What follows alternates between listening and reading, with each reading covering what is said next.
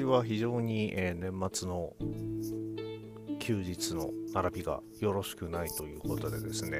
えー、お正月に向けて、えー、準備をしようとすると、えー、このタイミングしかなかったということで、えクリスマスイブにですね、え黒豆を煮ております。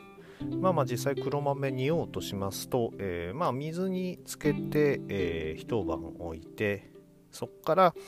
え火を通してコトコト茹でて、え数時間。最後に、えー、火を入れて止めて火を入れて止めて冷ましてっていうのを繰り返して完成させるわけでまあまあ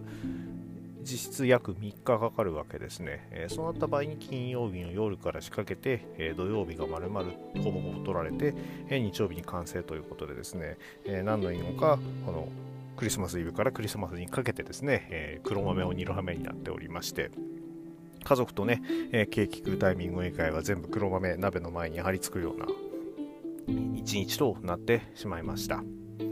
えー、張り付いててもね、ただでもつまんないので、あの新日 SS でね、えー、育てたりとかですね、あとはあの息子に買い与えていたものの自分でほとんど読んでなかった、えー、ドクターストーン、こちらをですね、えー途中からが10巻ぐらいから一気に全部読んでみたりとしながらですね、えー、甘い匂いをに誘われながら、えー、読み終えてですね、あ、やっぱり面白かったなとか思いながらですね、えー、これ読ませておいて、ね、子供も科学に興味持ってくれると非常にいいななんて思って与えたやつが、え自分もですね、楽しく読めたりしてですね、えもっとちゃんと早く読んどくんだったなとか思いつつ、えなかなか登場人物を覚えたりするのがね、もう本当苦手になってきてるので、新しい漫画。新しくもないんですよね、その自分でね、面白くて最初読もうと思ったやつだったんですけれども、最後までこう読み切るえー、気力をなんとか、えー、今回奮い立たせてですね、読み終わって、読めば読めで読んだでね、絶対面白いので、えー、今回はですね、えドクターストーン全巻とか、来年はブラッククローバー読むのかな、うん、とかと思いながらですね、えー、黒豆を煮ておりまして、まあ今最後の仕上げには入ってるんですが、えー、今年もなんとかうまく作れそうで、ちょっとね、えー、と甘さが足りないような気もするんですけども、いつも甘すぎる、まあまあそれが逆に美味しいなんては言われるんですけれども、えー、今年はね、どんな出来になることやら、毎回ね、あの子供たちの味へのダメ出しが結構ね、あの本当に美味しい美味しくないをね、ガツッと言われるんでね、あの今回もなんとかまとめていきたいと思います。えー、そんな、えー、クリスマスイブではございますが、明日、えー、11月25日、クリスマス当日には、えー、全日本プロレスが、えー、大会を行いますので、こちらの、えー、プレビューの方を行っていきたいと思います。大好評、最強ワイルドにホゲホゲとこの番組は多感な時期にプロレスと最強スーパープロレスファン列伝に出会ってしまったハッスルジョボが長い年月を経ていろいろ悟ったつもりで全く悟れていないプロレスのあれやこれやについて好きに喋ってしまうポッドキャストです。えー、そんなわけで本日はですね、えー、全日本プロレス、えー、12月25日のですね、えこちらの大会の方をですね、えプレビューしてまいりたいと思います。えー、この大会はですね、えー、AJPW クリスマスマニアックスと銘打たれておりまして、えーと、後楽園ホールで、えーと、お昼、えー、11時半、こちらからですね、えー、開幕となっております。えー、いつものね、あのトップページの、えーと、脇に出るところではすでに、えー、対戦カード、そして試合中もですね、発表されておりますので、えー、こちらの流れでお話ししていきたいと思います。えー、第1試合、えー、スペシャえー、第1試合、カーベル杯争奪スペシャルシングルマッチ15分一本勝負ということで、ライジングハヤト VS カズハヤシ、えー、カーベル杯と銘打たれておりますが、カーベル選手は出ないようです。えー、唐突に組まれたような、えー、シングルマッチだったんですけれども、それこそカーベル選手が、カベルさんが、えーと、お金を出してカズハヤシさん呼んできたのかななんて思うとですね、まあまあまあ、うん、いいことをするねと思いつつ、えー、ライジングハヤト、えー、カズハヤシというですね、まあ、かつて全日を象徴した、えー、ジュニアの選手に対してどう立ち向かっていくのかというところは注目、えー、カズ林選手からしてみたら、まあ、このタイミングで呼ばれてなぜか突然カーベルと名のついたえーと、試合をさせられるということで、まあまあまあ、あのちょっとね気の、気の毒って言っちゃ失礼ですけどな、なんでかななんていうふうに思ってるかもしれないですけれどもね、あのぜひライジング・ハヤト選手に胸を貸してほしいなと思いつつ、ライジング・ハヤト選手は、えーと、この、えー数林選手からどんなものを得るために得られるのか、えー、そこが注目のポイントではないでしょうか。第2試合、えー、スペシャル8人タッグマッチ、えー、15分一本勝負ということで、本田隆起、えー、児玉悠介、花畑正雄、田中稔 VS 斎藤潤、斎藤麗、タル、歳三ということで、えー、ブールーマーダーズ、えー、を追放された田中稔、えー、こちらがですね、えー、グングニューアナーキーと合体してですね、えー、ブードゥーマーダーズと対戦することになっております。えー、タッグ組んでたね、歳三選手ともたもとを分かるということ分かつということになっておりまして、え、こちら、田中稔選手がサングラスかけてくるのかどうか、ノリからサングラスかけてきてくれそうな気もしますけどね。えー、ですけれども、まあ、完全合体ってことはね、さすがになさそうな気もするんですが、えー、この、えベテランをですね、え陣営に加えたグムイロアナーキーというのは本当に、え100人力というところかと思いますのでですね。で、まあ、あの、本田選手、そして斉藤十斉藤麗、えー、ここのですね、全日本所属のですね、えーと、ぶつかり合いというのはですね、非常に楽しみな部分があると思います。えー、児玉悠介、花畑正雄、えー、アジアタックを落とした、えー、わけでございますが、えー、そしてね、ちょっとね、負けも込みつつあるような状況になってしまっておりますが、この辺で一気にですね、えー、ブードゥーマーダーズ狩りにいて、えー、浮上の目をもう一度、えー、掴みたいところかとは思いますが、まあ、ブードゥーマーダーズの方にはタル選手が入っておりますので、えー、一筋縄ではいかない試合になるということは、読みるより明らか。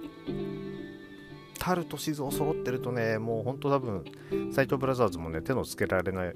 手のつけられない暴れっぷり見せてくると思いますんで、えー、第2試合だということを加味しても、反則決着とか、えー、そんな感じになっちゃうのかななんていうのがちょっとよぎります。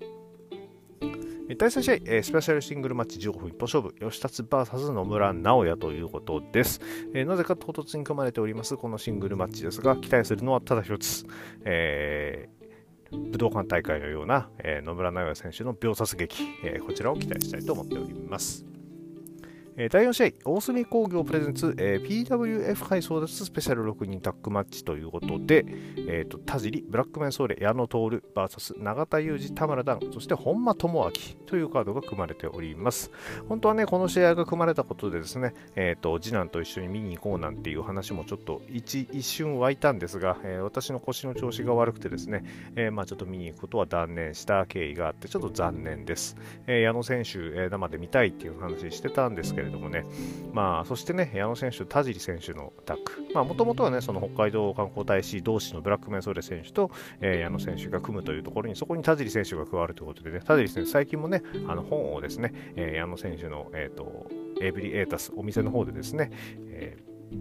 即売会やったりとかってことで、ここもね、仲良しだったっていうことなんで、えー、今度3人でのタッグ。そして、えー、対戦相手は、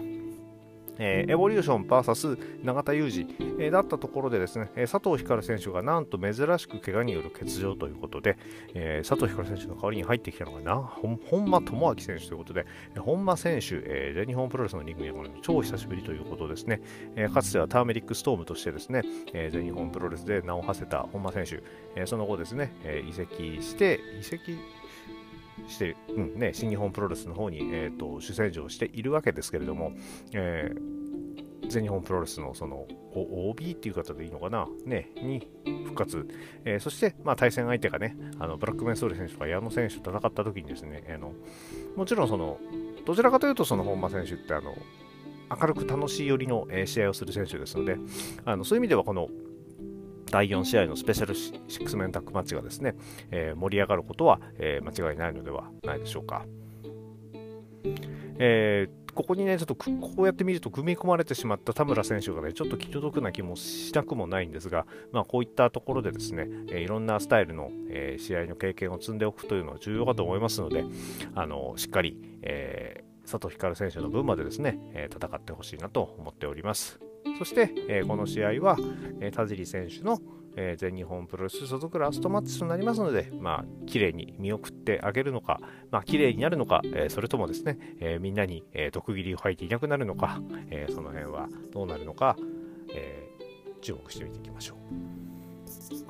で、そして、えー、スペシャル6人タッグマッチ30分一本勝負、大森北斗、井上亮、安西優馬 VS、えー、中島優斗、大岩良平、藤田康生ということで、えー、全日本プロレス VS 新日本プロレス、えー、アスナロ選手 VS ヤングライオン、えー、再びということになっております。えー、井上選手からしてみたら、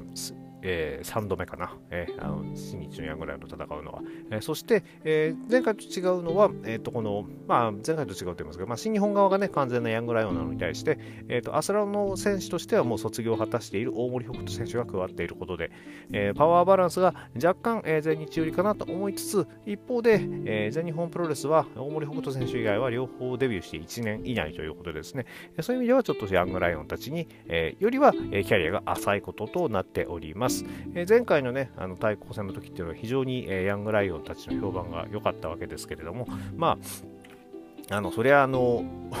その時もちょっと言ったかもしれないんですけれども、思いっきり当たっていい相手に思いっきり当たるっていうのは、それは当たり前の話であって、えー、それをね、しっかり受け止めた井上選手、厚井選手の評価っていうのは、あの当時、時はかなりね、良、えー、かったと思います。えー、この時ですね、今回ですね、えーと、大森北斗選手というですね、え、ちょい格上の、え、選手と当たった時にですね、え、どのように、え、な、え打撃の当てっぷりとかを見せてくれるのか、そして逆に大森北斗選手がですね、今度入ることによって、このヤングライオンたちに対してどのような、えーと、攻撃を見せてくれるのかということをに、えー、を見ていきたいなと思っております。やっぱりね、その若手の活躍というのは、えー、非常に重要なんですけれども、えーと、対抗戦とかがあった時に、えーと、はっちゃけるだけではなくて、それを自分のとこにどう持ち帰るかというのがね、重要かと思いますんで、まあまあそういう意味ではあんまり新日の方見れてないんでね、なんとも言えないんですけれども、噂だけ聞いてると、まあまあ、あの、第1試合ではそれなりの試合をしているということになるので、えーしっかりですね、あの対抗戦が対抗戦だけの話にならないようなところを見せていただきたいなと思っております。Thank you. 第6試合、えー、スペシャルシングルマッチ、えー、30分一本勝負、大森高尾 VS 曽山学となりますね。えー、こちら、えーと、最初、大森さんのね、えー、対戦相手、X となっておりまして、おお、小島聡かっていうふうにですね、えー、思ったのは私だけではないはずだと思うんですけれども、えー、蓋を開けてみますと、えー、曽山学ということですね、えー、また武道館大会以来の、えー、曽谷選手の、えー、との、えー、大森さんの開口というふうになっております。えー、今度はトイメンに立つということで、シングルマッチは最後は確か前回の試合では大森さん負けてるんじゃなかったかな。え、ちゃんと調べておけばよかったな。えー、ゲットワイルド対決ということで、えー、大森さんのね、あの今年のコンディションを考えると、えー、前回ね、ちょっとね、あの大森さんのコンディションあまりよろしくなかったのを覚えているので、えー、今回はですね、あのフルパワー大森さん、え、こちらでですね、え、現在の、宗谷選手とぶつかっていくところが見られればですね、え非常に楽しみかなと思っております。宗谷選手もですね、えノアのマットでは、えーと、いまいちその試合内容自体はいいんですけれども、えちょっと日の目のを見ない部分がちょっとね、あの多いというふうには伺っておりますので、えー、ここでですね、一発また、え、名勝負繰り広げてですね、えー自分のところに持ち帰って、えー、しっかりやってもらえるといいかなというふうに思っております。ここはどうなんでしょうね、再始動、えー、することになるのか、何しろね、あの来年からは、えーと、青柳優馬、野村直哉の野村木、えー、こちらがですね、再結成するという話題で持ちきりではございますが、再結成の噂といえば、ゲットワールドっていうのもね、いつ再結成してもおかしくないっていうのはございます。えー、こちらにもつながるとね、あのちょっとまた、えー、来年のタッグ戦線っていうのも面白いのかなと思いつつ、今ね、大森さん、アジアタックのチャンピオンでもあるんでね、えー、井上正雄選手とのタッグ、こちらも大切にするというのであれば、えー、今日のこの日の、えー、スペシャルタスペシャルシングルマッチっていうのは、えー、また、えー、ゲットワイルド対決、えー純粋に楽しんでみてもいいのかもしれません。第7試合、スペシャル6人タッグマッチ30分一本勝負。石川修司、橋本千尋、ユー VS 諏訪間、尾崎真由美、ゆきまや、えー、こちらですね、えー、ミックスドマッチとなっておりますが、えーと、もちろん、えー、男子レスラーが女子レスラーに手を出すことに一切の、えー、制限はかかっておりません、えー、まあそこを気にするような選手たちではないということでですね、えー、本当ねあの最初あの唐突に尾崎真由美選手がですね、えーと、石川選手を泣かすなんて言って始まったこの、えー構想だったわけですけれども、えっ、ー、と、魔の、えー、3人、マトリックスなんて言ってましたね。いや、あの、YouTube 見ました本当クソ面白かったんでね、ぜひ、あの、3人のですね、あの、小芝居をね、あの見てほしい、あの魔の魔のチームの小芝居をね、見てほしいんですけれども、それ以外にもね、あのチーム200キロのとこにですね、えっ、ー、と、諏訪間選手が殴り込みかけた、あの、PV とかもですね、こちらもね、あの、いや、なかなかいろいろ降ってきたなと思ってですね、えー、ただ、えー、単純にですね、あの橋本千尋選手のですね、えー、その、見たことない人たちがですね、え、目の当たりにする姿、多分ね、諏訪間選手とかももうガンガン投げちゃうと思うので、えー、そういう意味ではですね、あの全日本プロレスにいながらこの橋本千尋が見られるというのはですね、えー、すごく、えー、ありがたい、えー、すごく贅沢な話だと思いますんで、えー、このミックスドマッチあのセミファイナルに組まれている意味ということも踏まえてですねあの楽しく、えー、見ていきたいなと思っております。いや本当これちょっと面白そうですよね。うん。そして、えー、第8試合、メインイベント、えー、全日本プロレス創立50周年記念ファイナル、スペシャル8人タッグマッチということで30分一本勝負生まれております。えー、宮原健と青柳敦樹、えー、太一金丸義信 VS ジェイク・リー青柳優馬真田武士ということで、えー、全日本プロレスにいる人全日本プロレスでデビューした人、えー、全日本プロレスを卒業して活躍している人、えー、全日本プロレスを出て戻ってきてまた出ていった人、えー、全日本プロレスからレンタル移籍した人そして、えー、全日本プロレスから、えー、出ていく人などなど様々ですね、えー、たくさんのえメンバーが、え集まった全日本プロレス創立50周年記念ファイナルスペシャル8人タッグマッチ、えー、こちらに確かにふさわしいメンツとなっております。えー、まあまあ、この日に備えてっていうんでしょうかね、えー、ジェイク・リー選手がパラダイスロックを使い始めたのかなということも、えーと、頭に浮かんでいたわけですけれども、えー、蓋を開けてみるとまさかのねあの対面ではなく隣に立つというジェイク・リーと真田が、えー、これも非常に興味深い、えー、並びになっております。で、えー、宮原健人と太一が隣に立つっていうのも何気にちょっと面白いタッグなのかなと思いつつですね、えー、この太一金丸義信、えー、先日ですね、え鈴木軍こちら解散しましてですね、えーと、去就が、えーと、どうなることか、え皆さんいろいろ推測されていると思いますがまた、え、この後もですね、え、全日本プロレスと,、えーと、絡んでいくのかななんていうのがもしかしたら先が、え、ちょっと見えてくる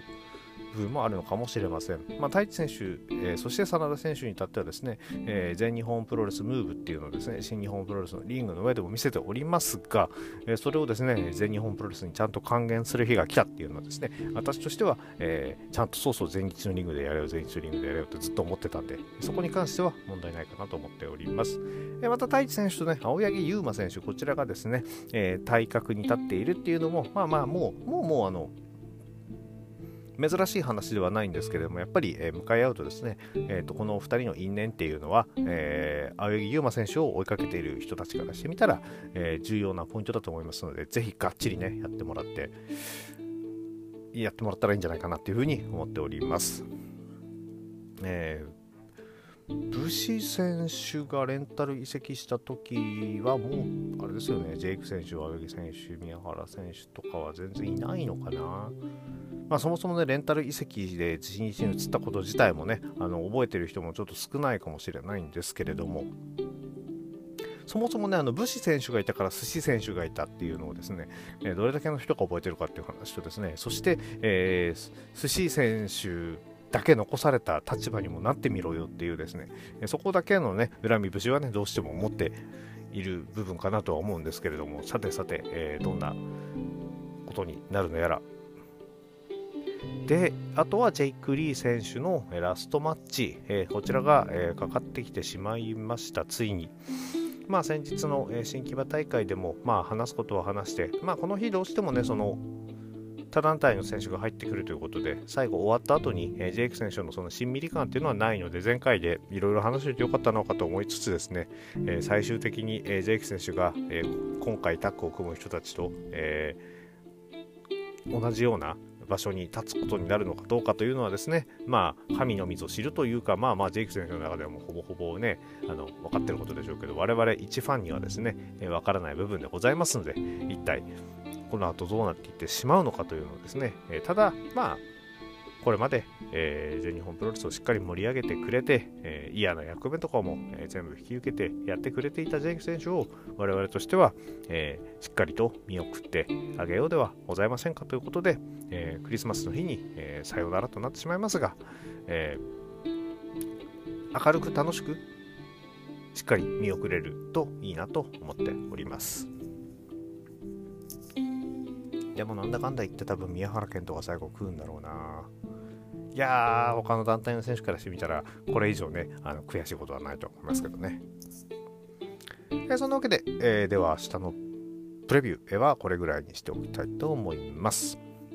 えー、この番組では皆さんのご意見、ご感想お待ちしております。えー、Twitter のハッシュタグ、今日ほげでのつぶやきや、DM、リプライ、または質問箱の方にお書きいただければお返事させていただきますので、どうぞよろしくお願いいたします。